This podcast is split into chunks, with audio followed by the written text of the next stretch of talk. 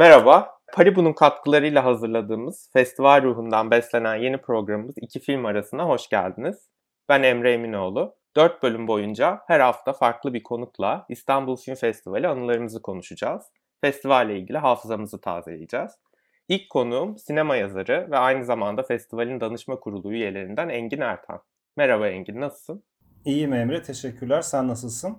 Ben de iyiyim, teşekkürler. Ee, böyle yaklaşık bir senedir çevrim içi festival kavramına alışmakla meşgulüm. Berlin, Chicago, İstanbul derken e, artık yavaş yavaş alıştık herhalde. Yani evet ben hani bir taraftan alışmak istemiyorum aslında. Özellikle Berlin kısmı yani bunu başka birkaç yerde de söyledim. E, tabii ki başka bir seçenek olmadığı için çok fazla eleştiremiyorum da ama benim bir festivalden anladığım şey hani bu değil gerçekten.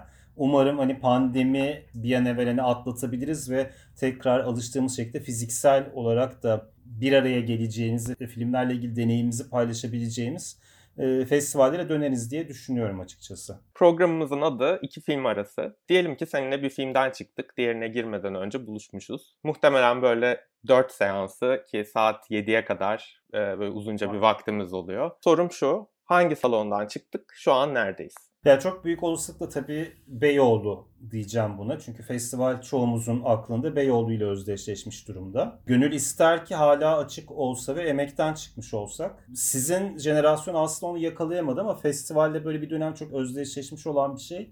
E, emeğin hemen yanında e, sokağın girişinde Han Kafe vardı. E, sen denk geldin mi hiç bilmiyorum. Ben o dönemleri yakaladım mı? Ben emek sinemasına denk geldim ama Han Kafe'ye gelmedim sanırım. Evet yani çoğu zaman şey olurdu böyle festival zamanı iki film arasında e, özellikle de hani emekte bir filme girecekseniz veya emekte bir filmden çıktıysanız hemen Han Kafe'de bir şeyler atıştırılırdı. E, açıkçası böyle festivalle kafamda en özdeşleşmiş mekanlar olduğu için hani Emek ve Beyoğlu sineması arasında gidip geliyor olabilirdik sanki ve Han Kafe'de belki bir şeyler yiyip konuşuyor olurduk emeksiz olan günlerde son birkaç yıldaki festival ritüellerinden biraz bahsedebilir misin? Ya benim için tabii festival eskiye göre daha farklı bir nitelik kazandı danışma kurulunda olduktan sonra. Yani benim için festivalin 3 aşaması var. Birincisi ergenlik döneminden başlayarak bir sinema sever ve izleyici olarak takip ettiğim. Sonrasında profesyonel sinema yazarlığına başladığımda bir sinema yazarı olarak takip ettiğim ve en nihayetinde festival için çalışan birisi olarak takip ettiğim. Dolayısıyla ee, son 5-6 yıldır aslında ben festival sırasında festivalde film neredeyse izlemiyorum. Yani genellikle işte ne bileyim konuklarla ilgilenmek, söyleşilere hazırlanmak, onların moderasyonunu yapmakla geçiyor. Yakın dönemdeki açısı festival ritüelleri çoğunlukla böyle. Ee, işte film aralarında gelen konukla ben röportaj yaptıysam sondaki Q&A'ya kadar onunla bir yerde oturup muhabbet etmek e, veyahut da onlara bir takım şeylerde yardımcı olmak gibi gibi şeylerle geçiyor. O zaman daha geriye gidelim. İlk festivalinden bahsedelim. Katıldığın, izleyici olarak katıldığın ilk İstanbul Film Festivali hangisiydi? İzlediğin ilk film neydi? O yıl programında neler vardı? Bu çok iyi hatırladığım bir şey. Çünkü muhtemelen de hiç unutamayacağım bir deneyim. 1994 yılı 15 yaşındaydım ben. Ee, izlediğim ilk film de 400 Darbe. François Truffaut'un. Aslında e, İstanbul Film Festivali 80'li yıllarda ilkokul öğrencisiyken, çocukken bile çok e, farkında olduğum ve takip ettiğim bir etkinlikti. Çünkü hakikaten Türkiye'deki kültür sanat hayatında çok etkin bir yeri vardı. Yani gazetelerde haber oluyordu, e, festivalde gösterilen filmler bir süre sonra, bir yıl sonra falan TRT'ye gelirdi, orada e, gösterilirdi. Çok fazla üzerine yazılıp çizilirdi. Benim işte kuzenlerim, dayılarım falan da takip ediyorlardı. Böyle hep bir ukteydi aslında festivale gitmek. Böyle birkaç yıl çok heves ettim ama gidemedim. 92-93 onların programları da hala duruyor ama ilk gittiğim yıl 94. Çok zengin bir sene gerçekten ve yani şöyle söyleyeyim işte e, ben Almanca eğitim veren bir okuldaydım e, ortaokul lise hayatım boyunca ve Paskalya bize de tatil olduğu için ve Paskalya hep Nisan'a geldiğinden okul yıllarındayken öyle bir güzellik oluyordu. Böyle birkaç gün okula hiç gitmediğimiz zaman tatil olduğundan rahatça festivale gidebiliyorduk. Öyle Paskalya'ya denk gelen bir gün işte e, Alkazar sinemasında yine artık olmayan salonlardan birisi. 12 seansa 400 darbe oynuyor. E, ona gittim işte harçlıkla ve hatta e, festivale gittiğim için böyle annem de hani aa 400 darbeye mi gidiyorsun falan diye böyle birazcık daha da fazla para vermişti. Böyle çıktım ve hani şans eseri bilet bulabildim girdim. Çünkü o zaman festival raconunu bilmiyorum. Böyle çıktıktan sonra da o yılın böyle bütün beklenen filmlerine bilet almak istedim. Böyle salonları dolaşıp. İşte hatırladığım Mike Lee'nin Naked vardı. Tabii ki bilet yok. Keşlovski'nin e, Üç Renk Mavi ve Beyaz işte Venedik ve Berlin'den hemen sonra gelmişler. Tabii ki ikisine ek seanslarına dahi bilet kalmamış durumda. E, Chen Kaige'nin Farewell My Concubine, Elvida Cariyem ona da yer yok. E, Betty Blue'nun uzun versiyonu gösteriliyordu yönetmenin kurgusu. Ona da yer yok. İşte Truffaut toplu gösterisi vardı. 400 darbeyi orada izledim. Visconti toplu gösterisi vardı. David Cronenberg toplu gösterisi vardı. Ve hatırladıklarım bunlar ve hiçbirisine bilet bulamadım tabii. Yani 400 darbeye şans eseri bulup girdim. İlk izlediğim filmi oldu ama sonraki yıllarda önden rezervasyon yaptırılması gerektiğini öğrenmiş oldum böylece ve sonrasında daha deneyimli ve tecrübeli bir festival izleyicisine dönüştüm. Benim de ilk festivalim 2006'daki 25. İstanbul Film Festivali. Benim de ilk o fest- filmin? E, ilk filmim Joy Noel. o sene çünkü şu açılış an oldu o değil mi? açılış filmiydi ama açılışta izlememiştim. Daha sonraki gösterimlerden bir tanesiydi. Hani şu an olduğu gibi Oscar çılgınlığına daha o zamandan kapılmış bir genç olarak ilk festivalde de hani çoğu yönetmeni tanımıyorum. Dünya sinemasına çok hakim değilim. Sadece işte Oscar adayları ya da Altın Küre adayları arasında izlemediğim filmlerden gösterilen varsa listeme onları eklemiştim. Hatta şöyle bir unutamadığım anı var o ilk festivalle ilgili. Ee, daha festivalin bilet kuyruğundan başlayan. Dediğim gibi böyle çok az filmin adını bildiğim işte çok az filme izlemeye istekli olduğum için böyle keşif yapmaya hevesli değilim vesaire. 3-4 filmlik bir liste var elimde. Bir arkadaşımla Arzu'ya buradan selam göndereyim. Bilet sırasına girmişiz. Zaten o bilet kuyruğunun 1-2 saatlik bir ritüele dönüşmesinin şokunu yaşıyoruz en baştan. Bayağı bir sırada bekledikten sonra önümüzde bizden böyle 3-4 yaş büyük bir tırnak içinde ablamız vardı. Döndü işte aa bu kadar kısa mı listeniz, ilk festivaliniz mi diye bizimle sohbet etmeye başladı. Bize dedik hani çok bilmiyoruz. Sen bize bir şeyler önerebilirsen ekleriz, izleriz belki falan. Anlattı anlattı böyle dakikalarca 20 dakika 30 dakika konuştu bizimle. Kitapçıktan bir sürü film önerdi. Sonra dedi ki siz bunların hiçbirine bilet almayacaksınız değil mi? Ben bu kadar konuştum ama dedi. İşte hiçbirini almayacaksanız bile şu filmi lütfen listenize ekleyin benim hatırıma dedi. Gidin izleyin dedi. Tesadüfen de benim işte festivaldeki ikinci filmim oldu o film. Nasser Kemir'in Babaziz filmi. Festivaldeki ikinci film olarak ve hani gerçekten o sıralarda izlediğim en entelektüel filmler Amelie, Dogville, Elephant dolaylarında dolaşıyor. Benim için büyük bir şoktu. O kadar festival filmi bir filmi izlemiş olmak. O yüzden şimdiye kadar ne gidip Babaziz'i tekrar izledim ya da ne Nasser Kemir'in yeni bir başka bir filmini izledim. Hatta Kuzey Afrika sinemasına hala çok aşina değilim. Ve bunun tek sebebi o sırada önümüzde duran ve bize o filmi öneren ablamızdır. Bunu nereye getireceğim? Ee, çoğu zaman tanıdıklarıma ya da işte yazdıklarıma okuyanlara falan film önerirken böyle bir ya beğenmezse sorumluluğu hissediyorum üzerimde. Sinema yazarlığının getirdiği böyle festival döneminde böyle bir ekstra sorumluluk oluyor mu senin üzerinde de? Ya da hatta işte bir film çıkışı sen önerdin diye bilet almıştık bu ne biçim film diye hesap soran falan oldu mu? Çok tabii ki. Çok oldu. Hatta geçenlerde şimdi işte böyle festival aylara dağılınca işte aslında normalde geçen yıl Nisan'da gösterilecekti. David Cronenberg'ün Crash şey 25. yıl dönümü için restore edildi ama sarktı sarktı sarktı Aralık'ta veya Ocak'ta gösterildi bu online gösterimlerde. E, bayağı hani küfür işittiğim olmuştu Crash'e e, önerdiğim için. Festivalde izlemiştim ben de ilk. Sonra vizyona girmişti film. 96 veya 97'deki festival olması lazım. E, çok oluyor ama festivalin şöyle bir güzelliği vardı. E, ya hala da var tabii. Hakikaten az önce senin verdiğin örnek gibi başka hiçbir yerde önüne çıkmayacak, izleyemeyeceğin bir takım filmleri ülke sinemalarının yönetmenleri keşfediyordum. Yani şu an o esprisi birazcık aslında bozulmuş durumda. Çünkü internet sayesinde aslında işte yani böyle Cannes, Berlin, Venedik gibi festivallerin programı açıklandığında festivale de hangi filmlerin geleceğini 3 aşağı 5 yukarı tahmin edebiliyorsun artık. Yani çok sürpriz payı pek kalmış durumda değil ve o filmlerle ilgili bayağı detaylı bilgiye de ulaşabiliyordun ama bir zamanlar e, tahmin ediyorum size bu filmi öneren e, seyircinin de belki bizim jenerasyondan mı geliyordu bilmiyorum sizden de birkaç yaş büyük olduğuna göre. Yani bir zamanlar hakikaten festival kitapçığında yazan konu özeti dışında o filmle ilgili bildiğin hiçbir şey olmadığı bir dönem vardı. E, ve mesela öyle filmler var ki şimdi seninle konuşurken aklıma geldi. Böyle bir yıl 96'daki festival olması lazım. Filmin yönetmenini hatırlamıyorum. Ee, başka bir filmini izlediğimi de zannetmiyorum. Donmuş ismiyle gösterilen bir Çin filmi. Ve öyle anlatılmış ki kitapçıkta rezervasyonda tükendi biletleri. Yani festivalin en hit filmi çünkü bir performans sanatçısının kendi ölümünü performansa dönüştürmesini anlatan ve çok stilize bir şey olarak anlatılmış böyle. Yani aşırı plastik bir şey izleyeceğiz zannediyoruz. Böyle sanki Greenaway filmi falan gibi. Fakat filme bir gittik salon tıklım tıklım dolu.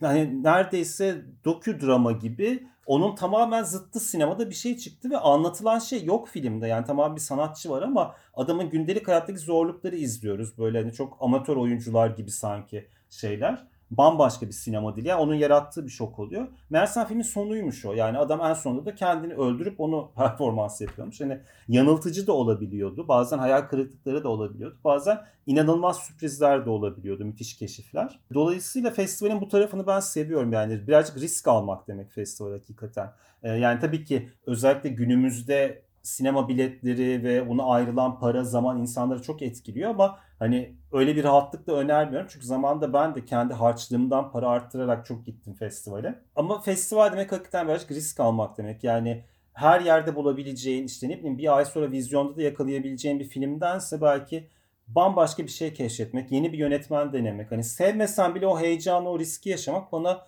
güzel geliyor. Yani ben açıkçası böyle festival izleyicisi olarak kendini tanımlayan kişilerde onu beklerim. Festivalin de o yüzden böyle en sevdiğim bölümlerinden birisi hep mayınlı bölge olmuştur. Yani risk almayı seven seyircilere hitap eden bir bölüm olarak. Evet. Yani ilk festivallerimde ben de dediğin birkaç ay sonra aslında vizyonda görebileceğim işte dedim ya Oscar adaylarından izlemediklerim geldiği zaman hemen ona koşup bilet alan bir insanken artık 3. 4. festivalimden sonra keşif e, içgüdüsünü edindim ve e, özellikle dediğin gibi mayınlı bölgeden işte e, genç ustalardan filmler izlemeye başladım. Peki şeyi soracağım. E, işte dedin ya artık Venedik'in ya da Cannes'ın programı açıklandığında festivallerin içeriğini yavaş yavaş keşfetmeye, e, tahmin etmeye başlayabiliyoruz diye. Peki festival ruhu açısından, içerik açısından değil de festival ruhu açısından dünyadaki diğer festivallerle İstanbul Film Festivali'ni karşılaştırdığında sence ayrıştıran nedir İstanbul Film Festivali'ni? Ya tabii şöyle, şimdi bu bahsedilen festivallerle ilgili aslında işin içinde olan e, sektör tarafındaki insanlar biliyorlar ama e, yapı olarak çok başka. Yani mesela Cannes seyirciye açık olan bir festival değil. Yani sadece akredite olan kişiler film izliyor. Bilet satılmıyor. E, ancak işte davetiyen varsa veyahut da basın veyahut da işte ne bileyim alıcı, yapımcı vesaire öyle bir akreditasyon varsa. Yani sektör içi bir fuar aslında o. Venedik ve Berlin'de seyirciye açık gösterimler var ama o kadar büyük pazarlar ki bunlar. Hani İstanbul Film Festivali gibi değil. Yani İstanbul Film Festivali'nin ruhu daha farklı. Hani buna daha yakın ne diyebilirim? Belki işte Londra Film Festivali, hani gittiğim festivalleri düşündüğümden söyledim ama Londra'da da böyle bir birliktelik ruhu yok. Yani İstanbul'un nasıl diyeyim böyle sadece festivalden festivale gördüğün insanlar olurdu. Böyle aynı yüzleri görürdün e, değil mi festival arkadaşlıkları olurdu. Böyle insanlarla çok rahat filmler hakkında konuşabilirdin, muhabbet edebilirdin. E, yani daha seyirciye dönük, seyirciye yönelik bir ruhu var. ya Bir seyirci festivali, bir sektör profesyonelleri festivali değil İstanbul. Bu çok net şekilde ayırıyor. Yani benim bir sinema yazarı olarak gittiğim, içinde bulunduğum diğer büyük festivallerden, etkinliklerden en önemli ayıran unsur bu. Bir seyirci festivali. Ve dolayısıyla da o e, festival arkadaşlığı, işte insanlarla bir şey paylaşmak, izlediğim filmleri konuşmak bu çok önemli. Zaten en başta söylediğimiz şeye dönersek de İstanbul Film Festivali gibi bir etkinlik online olduğunda e, birazcık hani eksikliğini hissettiğimiz hani başka bir çıkar yolumuz yok şu an. Hani online festivale tamamen karşı değilim. Başka bir imkan yok ama işte onu insan arıyor ne yazık ki. E, o insani bağlantıları diyeyim, e, diyalog kurma şeyini. Bu çok farklı tabii ki.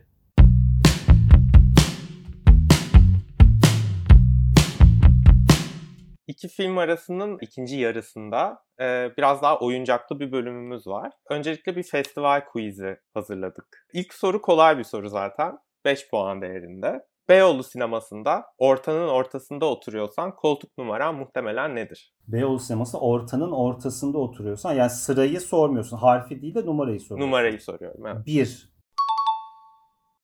Evet Bir ya da iki. Çünkü Beyoğlu sinemasında koltuk numaraları tekler çiftler diye ortadan başlar.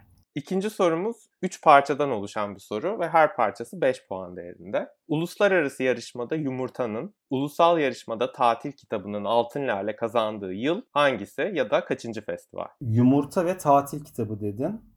Dolayısıyla 2007 olması lazım bunun. 2007 kaçıncı festival oluyor? Şimdi onu hesaplayamayacağım. Bu kadar yeterli mi? 2007 doğru mu? 2008. 2008 mi? Aa tüh. Yumurta 2006 yapımıydı. 2007'deki festivalde yarıştı gibi hatırladım ama 2008'miş. Neyse. Ya Seyfi'yi de tabii almış olalım burada. O da doğum günü Nisan'da idi. Yani festivale çok yakın olanlardandı. Ben de festivale hep doğum günü denk gelenlerden olduğum için hatırlıyorum. Böyle festivalde bazen birimizin doğum gününü kutlardık. Seyfi'yi de almış olalım böylece. Evet, keşke daha fazla filmini izleyebilseydik. Keşke. O seneki jüri başkanlarını hatırlıyor musun? Uluslararası ya da ulusal yarışmadaki. Hatırlamıyorum. ee, o sene şöyle bir şey olmuş. Ulusal yarışmada jüri başkanı Semih Kaplanoğlu'ymuş. Uluslararası yarışmada da onun filmi Yumurta kazanmış Altın Lale'yi. Uluslararası yarışmanın jüri başkanı da görüntü yönetmeni Michael Bauhaus'muş. Aa bak bu bunu unuttuğuma üzüldüm çünkü şeyde tanışmıştım Michael Bauhaus'la ve çok tabii yani şey bir deneyimdi o. Göte'nin düzenlediği bir brunch oluyordu pazar günleri festival sırasında. Ee, Uluslararası Yarışmanın Jüri Başkanı da tabii Alman olunca o katılmıştı. Hatta o yıl Udo Kier de geldi festivale. Böyle bir Fassbinder'le ilgili bir özel bölüm vardı. İrm Herman, Udo Kier gelmişlerdi. Hepsi birden oradaydı ve böyle Fassbinder'le çalışmış görüntü yönetmeni, Fassbinder oyuncuları orada falan ve onlarla tanışmak, çok kısa da olsa muhabbet etmek falan çok e, keyifli gelmiş. Bunu unuttuğuma üzüldüm. Neyse iyi bir karar almışlar ama güzel jürilermiş. Son olarak o seneki festival afişinde ne olduğunu hatırlıyor musun? Ha, bunu hatırlamam mümkün değil zannedersem. Afişler yani çok net hatırladığım festival afişleri var ama o yılkinde ne vardı? Böyle yeşil fonlu bir afiş olabilir mi?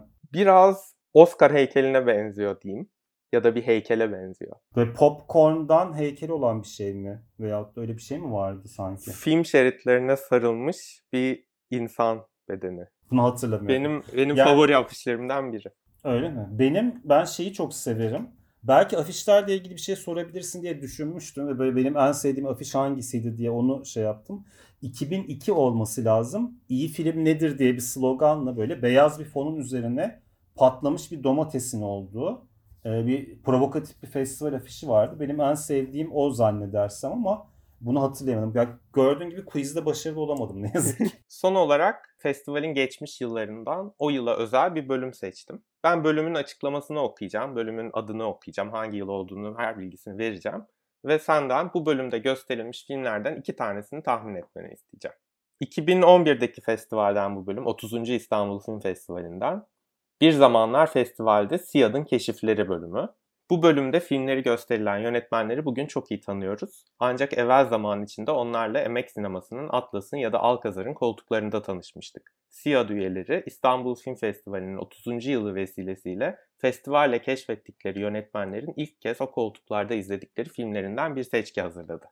Evet burada acaba neler güzel. Böyle bir bölüm yapıldığını hatırlıyorum ee, ama acaba yani şeyle hep oraya gidiyor aklım da onunla karıştırmayayım diyorum. Bir de yönetmenlerin kendi keşfettikleri filmleri seçtikleri bir bölüm vardı bir yıl. Festivalde keşfettikleri. Evet ben de o ikisini aynı program sanıyordum aslında. İKSV sağ olsun bütün kitapçıkları artık online erişime sunduğu için oradan kontrol ettim ve ikisi ayrı bölümlermiş gerçekten. Yönetmenler genelde daha eski filmler seçmişler onu söyleyebilirim. Çünkü zaten festivalde ilk defa keşfedilmiş yönetmen deyince zaten belli bir yıldan sonra oluyor. 90'lardan sonra. Ya orada mesela bazı yönetmenlerin seçtikleri filmlere kadar hatırlıyorum. İşte mesela Taylan kardeşlerin e, Leos Carax'ın Kötü Kalan'ı seçtiğini falan hatırlıyorum. Böyle şeyler var. Yeşim Ustaoğlu e, Bergman seçmişti Güz Sonatı. Bu böyle şeyler var aklımda ama kendi üyesi olduğum Siyat ne seçmiştik düşünüyorum. Ya bunu çünkü konuştuk ne olsa falan filan gibi şeylerde mesela kendi aramızda da şey yaptık ama en sonunda ne çıktı? İnan aklıma gelmiyor. Bulamıyorum. Net göstermiş. Söyle ben de hatırlayayım seninle beraber. Öncelikle bu sorudan tam puan veriyorum. Çünkü diğer bölümün içeriğinden iki filmi doğru bir şekilde tahmin ettin. Dardan kardeşlerin La Promesse, Bong Joon-ho'nun Cinayet Günlüğü, Peter Greenaway'in Ressamın Kontratı, The Draughtman's Contract, Hal Hartley'nin e, Güven filmi, Trust, Wong Kar Wai'nin Chungking Express'i. Ha bak bununla ilgili bir anı anlatabilirim. Dinleyelim. Chungking Express yani bu bahsettiğim Chungking Express'in gösterildiği zaman hakikaten işte hiçbir filmlerle ilgili bir bilgiye ulaşamadığım dönem.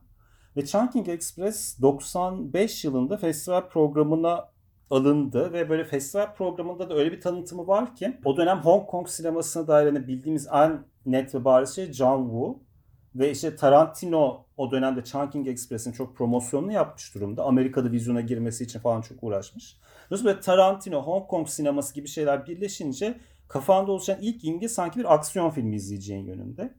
Chungking Express'in festival tanıtımı da e, işte Godard'dan bahsediyor yanlış hatırlamıyorsam ve işte böyle mafya, polis, böyle bir uyuşturucu şeyi var, bir taşıyıcı kadın falan filan tam anlamıyla bir aksiyon filmi gibi durmakta. Ben de en çok büyük bir hevesle bilet aldım ama film bir şekilde gösterilemedi. Yani kopyası gelmedi, iptal oldu. Bir sonraki yıl genç ustalara Fallen Angels'ı yani ondan o arada çektiği bir sonraki film Fallen Angels ve Chungking Express'i tekrar programladılar. Ve ben gidip izlediğimde filmi bir de bir akşam seansıydı 9.30. Ben o sırada lise öğrencisiyim. Ertesi gün okula gideceğim falan böyle. Çok yorgunum zaten. Okuldan çıkıp 6.30-9.30'da filme gidip o zaman 7 değil 6.30'tu seanslar.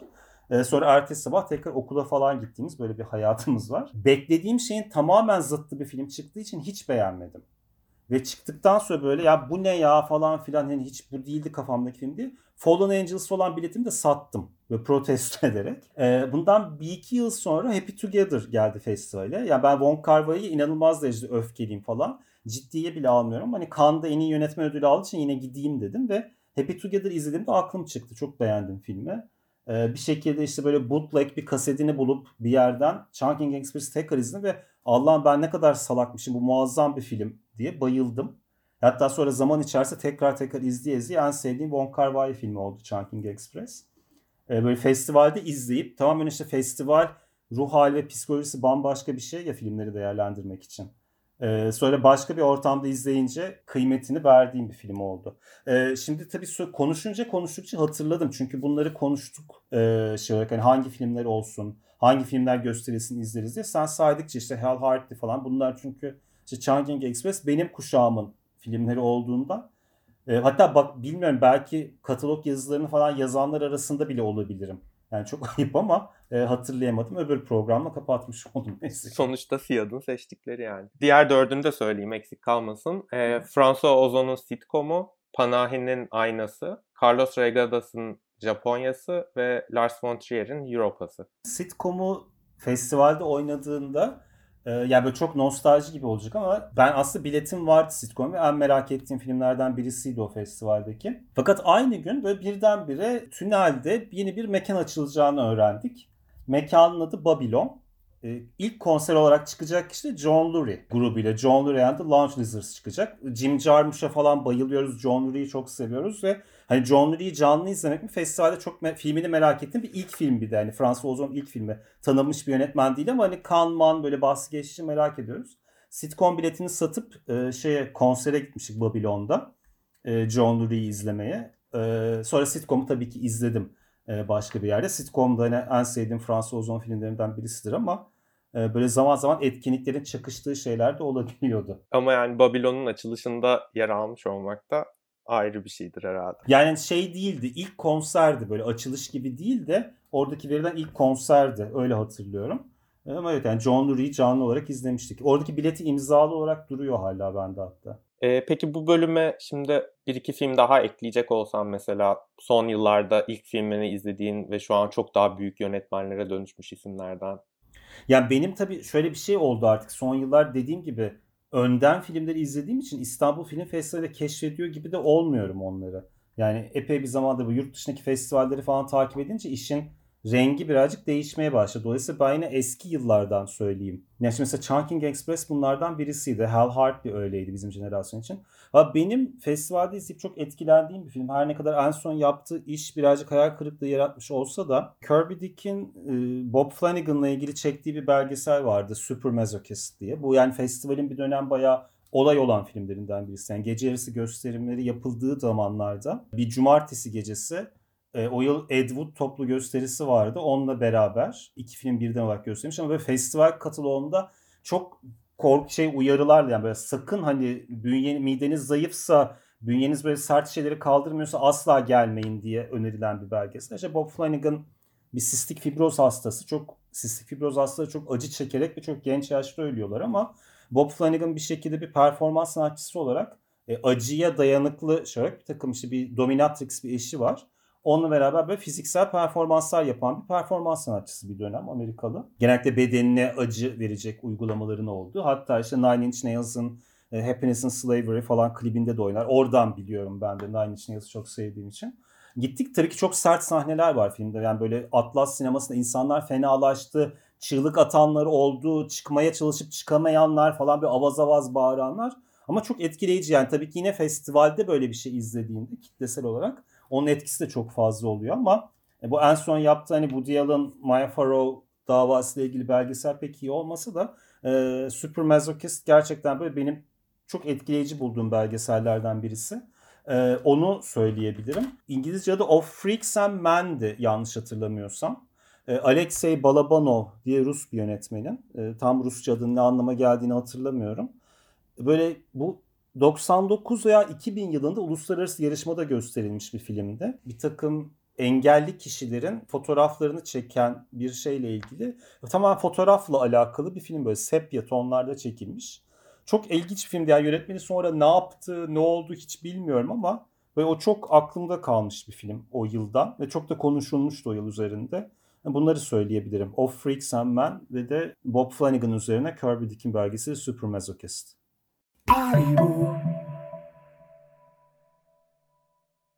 Türkiye'nin lider kripto para işlem platformu Paribu 2017'de kullanıma açıldı. Kullanıcılarına hızlı ve kolay kripto para işlem hizmeti sunan Paribu'da 7/24 kripto para işlemi ve TL çekme yatırma işlemi yapılabiliyor. Paribu'da Bitcoin dahil onlarca kripto para birimi alınıp satılabiliyor. Gün geçtikçe daha çok kişi Paribu'yu ve Paribu ile adım attığı kripto para dünyasını konuşuyor. Paribu giderek çok daha fazla insanın aklında yer ediyor. Siz de Bitcoin dünyasına ilk adımınızı Paribu ile atabilirsiniz. Paribu. Son olarak sana bir seçki hazırladım eski Altın Lale ödüllü filmlerden. Jüri sensin bölümümüzün adı. Bu filmler arasından bir tanesine Altın Lale vereceksin. Bir tanesine jüri özel ödülü vereceksin. Geri kalan 3 filmden de oyuncu kadrosundan ya da teknik ekipten birine bir mansiyon ödülü verme hakkın var. Filmler şunlar. 1984 Michael Radford, Ayna Cafer Fanahi, Tony Manero Pablo Larraín, Mayıs Sıkıntısı Nuri Bilge Ceylan ve Blind Eskil Vol. Ee, Blind'a herhangi bir ödül vermem. Çok şey olduğum bir film değil. Bir tanesi elemem gerekecek değil mi? Çünkü bir Altın Lale, bir jüri özel ödülü.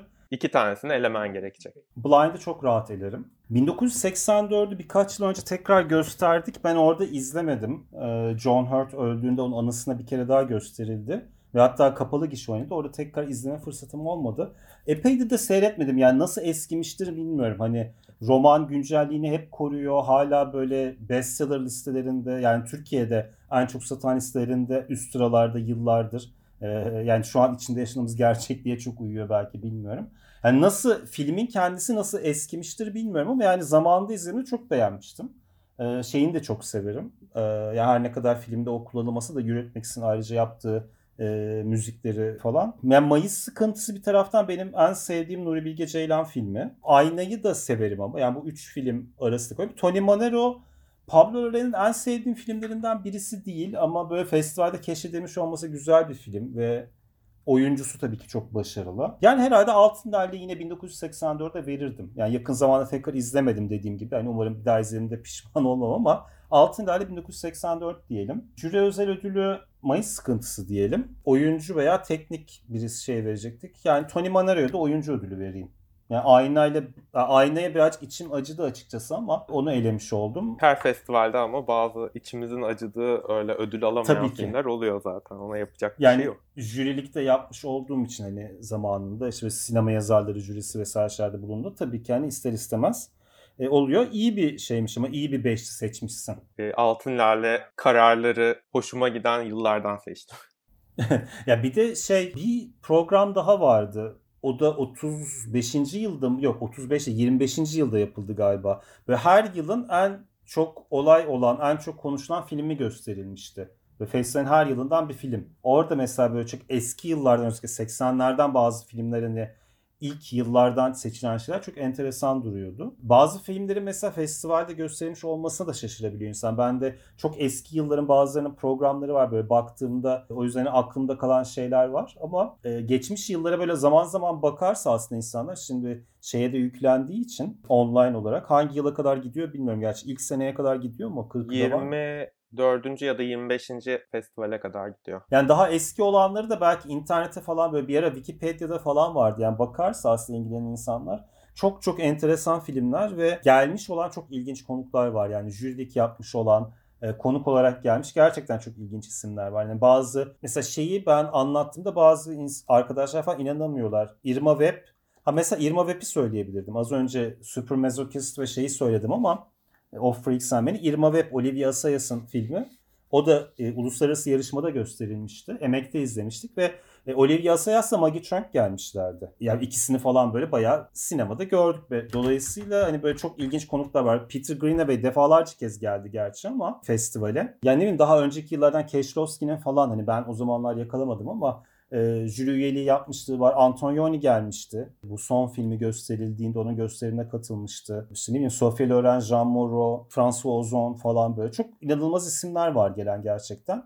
O anlamda gerçekten çok kıymetli festivalin tarihi e, bir taraftan da. Evet biz de zaten festivalin tarih sayfalarını karıştırmayı o yüzden bu kadar hevesle istedik. İlk programa katıldığın için çok teşekkür ediyorum. Ben de teşekkür ederim. Başkalarının da anılarını merakla dinleyeceğim açıkçası. Yani takip edeceğim başka diğer katılan konuklar neler anlatacaklar. Evet, onların jüri seçimlerini özellikle merak ediyorum. Onlara farklı filmler seçeceğim tabii. Bakalım bence güzel olacak. Çok, çok teşekkürler katıldığın ben için. Ben teşekkür ederim. Çok keyifliydi benim için. Festival hakkında çok uzun konuşabilirim açıkçası böyle bıraksam. Daha uzun da gider. Benim için çok keyifliydi sohbet. Çok teşekkürler Emre. Ben teşekkür ederim. Görüşürüz. Görüşmek üzere.